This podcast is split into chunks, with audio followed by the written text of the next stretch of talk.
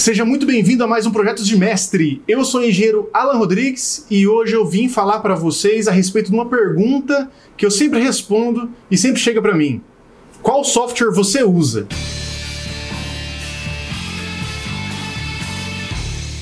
Há pouco tempo atrás eu fiz uma enquete no Instagram é, perguntando sobre os dois principais softwares que a gente tem na, na área de projetos mecânicos, que são o SolidWorks, da Dassault Systems, e o Inventor da Autodesk.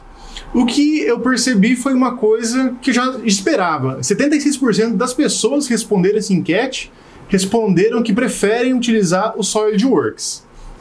Isso, eu selecionei esses dois por são os principais, mas a gente tem Catia, tem Rhinoceiros, tem Fusion 360, que o pessoal também usa na, na nossa área. Mas esses, pelo que eu vejo, são os principais. Bom, para melhorar aqui a explicação dessa, dessa questão toda, eu vou contar um pouco da minha história, como eu comecei nesse, é, nessa ideia dos softwares, não necessariamente de engenharia. Antes de entrar na faculdade, eu já gostava bastante da parte de, de arte, design gráfico, da parte de fotografia também, e eu comecei a mexer com Photoshop. Então, o Photoshop da Adobe, eu comecei a procurar tutoriais a respeito dele, como, como editar fotos com ele, como mudar cores, como desenvolver artes com ele.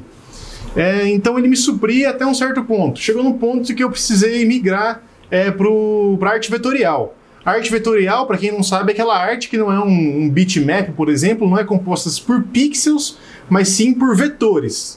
Então, nessa arte vetorial, eu comecei a usar o Corel dava problema, travava, isso me incomodava muito. E além de eu não achar a interface dele muito agradável. É, justamente porque eu já tinha esse, essa facilidade com o software da Adobe, né? no caso Photoshop. Então eu conheci o Illustrator. O Illustrator é similar ao Corel, ele ele é de desenho vetorial também. Eu comecei a me adaptar mais com ele justamente por essa facilidade que eu já tinha é, nesse tipo de, de fabricante lá com a Adobe. Da mesma forma que vocês já devem imaginar que acontece na parte do SolidWorks do Inventor, lá o, o Corel e o Illustrator também tinham é, recursos parecidos, é, semelhantes, mas algumas peculiaridades. E essas peculiaridades que fizeram eu optar por um ou pelo outro. Bom, e na engenharia, como que acontece isso? É, quando eu comecei a fazer o curso, é, o que a gente tinha lá na universidade, é, a Universidade Estadual de Maringá, na UEM, que eu me formei, e no primeiro ano, no segundo semestre, a gente tem lá o desenho técnico usando CAD, usando o software. Lá era o Solid Edge. Eu comecei a trabalhar com o Solid Edge, que se não me engano da Siemens, e muita gente falava, comentava que na verdade aquele software não era muito usado na nossa região e o que mais se usa aqui é o SolidWorks. Então, o tempo que eu podia me dedicar para aprender um software, eu comecei a focar no SolidWorks porque eu realmente queria aprender algo para poder aplicar. Então, aprendi, dominei o SolidWorks e comecei já a fazer mod, ferramenta, tudo nele. No estágio que eu fiz, a gente teve que começar a passar é, todos os desenhos do Inventor para o SolidWorks e, inevitavelmente, acabei tendo contato com o Inventor também. A questão é, é eu percebi que eu demorei muito mais tempo usando o Inventor do que o SolidWorks. Não porque o software é ruim, não porque é, eu acho ele a interface ruim, nada disso. É, na verdade, eu não tinha o hábito de trabalhar com ele. Então, recursos ficam em lugares diferentes, você tem é, aquela memória mecânica, aquela memória visual de onde você consegue ir, em que direção você vai, e você já mexe o cursor, você sabe que o, o ressalto por extrusão está lá, o corte está lá, então isso aí sem problemas. Agora você tem que mudar, quando você vai migrar de software, você tem que virar essa chavinha na sua cabeça e começar a aprender de novo esses essas questões mecânicas, principalmente. Muitos projetistas que já trabalham, já têm esse hábito, têm o software definido. Mas para quem não escolheu ainda o software para iniciar o trabalho, como selecionar? Eu separei aqui umas referências para a pessoa conseguir se encontrar melhor nesse, nesse universo. O primeiro ponto que eu acho inegociável para nossa área de projetos mecânicos é a pessoa definir que vai trabalhar com CAD 3D. Por que o CAD 3D? muitos outros tipos de trabalho depois você vai precisar usar essa interface 3D, ter esses recursos do 3D. Vamos supor, impressão, para impressão você tem que exportar em STL para poder imprimir aquele arquivo, coisas que um AutoCAD 2D nunca vai fazer, porque ele não tem essas informações em 3D.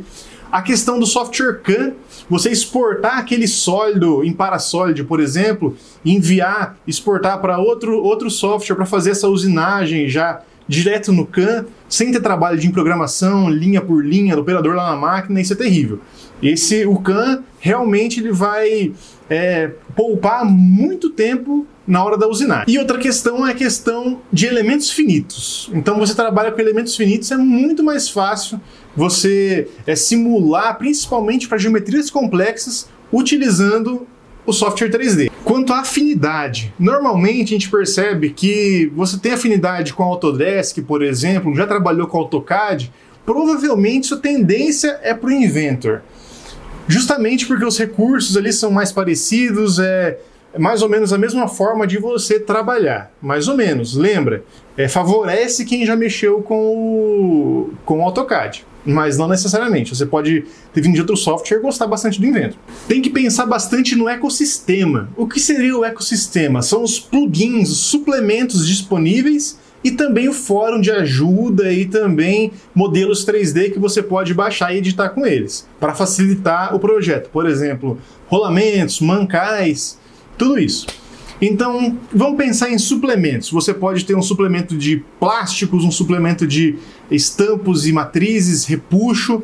Você pode ter também o software, próprio software de simulação, o CAM, alguns recursos de renderização e também de fundição. Então você tem que levar em consideração tudo isso, todo esse ecossistema para definir. O que você mais precisa? Ah, às vezes renderização para mim não é importante. Então você não precisa de um software que tenha bom, bons plugins de renderização. Se você precisar, você pode até pegar outro software, usar um software livre ou então pedir para alguém renderizar para você, ou pagar alguém para renderizar para você. Na verdade, você não precisa de uma motosserra para cortar um graveto. Então sempre pense nas suas necessidades. Eu preciso de algo que supra minhas necessidades mais recorrentes. Outra questão importantíssima é precificação é qual o valor final desse, desse produto, desse CAD 3D? É como você pode pagar ele? É, uma, é, uma, é um pagamento único? É um pagamento parcelado? Ele é vitalício, por exemplo? Ou ele é uma, é uma assinatura mensal que você paga, ou uma assinatura anual? Tudo isso tem que ser levado em consideração. Se ali já está incluso é, atualizações do software, está incluso suporte do software, é muito importante saber disso. E também, se por um acaso um plugin que você for precisar, ele for pago à parte, também leve isso em consideração. Porque muitas vezes as pessoas compram um software numa versão mais básica, achando que vai ter um software CAN, por exemplo, incluso, mas na verdade esse CAN só vem no software mais avançado, um valor mais caro. Então nunca se esqueça de, de parar para pensar nisso. Essa questão da assinatura ou então uma compra vitalícia é muito importante para você levar em consideração caso você seja um projetista autônomo, está começando um negócio agora ou então uma empresa pequena. Tem aquela questão do mínimo produto viável. Então, qual o valor inicial de investimento que você precisa para começar a rodar a empresa? No caso, um CAD 3D, você vai pegar, por exemplo, o SolidWorks, uma versão completa dele vai ser aí na faixa de uns 50 mil reais. Então, 50 mil reais para você pagar de início é viável para você? É viável para sua empresa? Agora, se você for pensar em outro software, o Fusion 360 ou então o Inventor, eles já são mensalidades. Então, essa precificação por mensalidade é bom para quem quer manter o fluxo de caixa, esse caixa girando, e não colocar um investimento muito grande direto na empresa com o investimento inicial. Então você tem um valor relativamente baixo para usar nos meses ou nos anos, e conforme você vai trabalhando, vai entregando seus projetos e vai recebendo também, você vai pagando essa mensalidade. Normalmente aí você tem essa atualização anual desse software, que é bom também que você sempre está com os novos recursos. Então pense nessas questões quando você for escolher um software, leve tudo isso em consideração, não deixe passar nada, porque você se arrepender um pouquinho mais para frente é complicado e o custo também é muito alto. Se você gostou dessas dicas também, quer ver outras sobre materiais, sobre projetos, sobre processos, Dá uma olhadinha lá no meu Instagram, enge.alanrodrigues. Alan é com dois L's. Beleza? Muito obrigado e até mais.